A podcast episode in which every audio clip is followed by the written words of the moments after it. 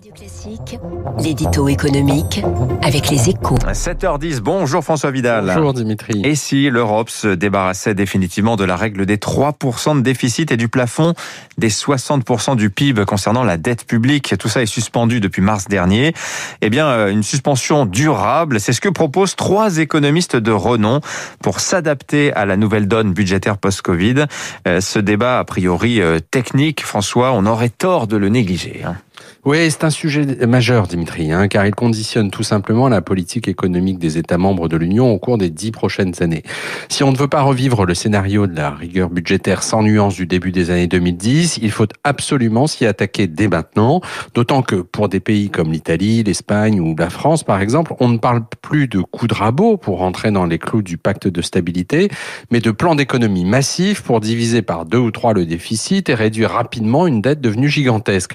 Autant dire que l'enjeu social et politique du sujet est immense.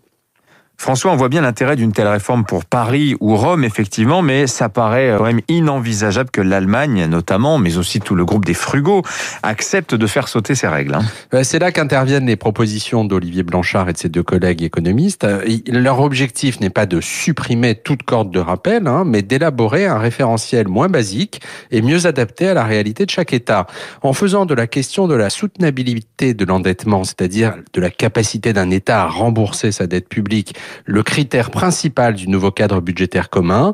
Ils ouvrent la voie à un pilotage beaucoup plus fin des politiques économiques nationales. Reste évidemment à démontrer à Berlin qu'il ne s'agit pas d'une énième tentative des pays du sud de l'Europe pour se soustraire aux règles communes, ce qui ne sera pas facile, vous avez raison Dimitri, mais voilà un bel objectif pour la prochaine présidence européenne de la France qui débutera en janvier prochain. Voilà, ce profil, le retour du débat sur le fameux aléa moral, mon cher François.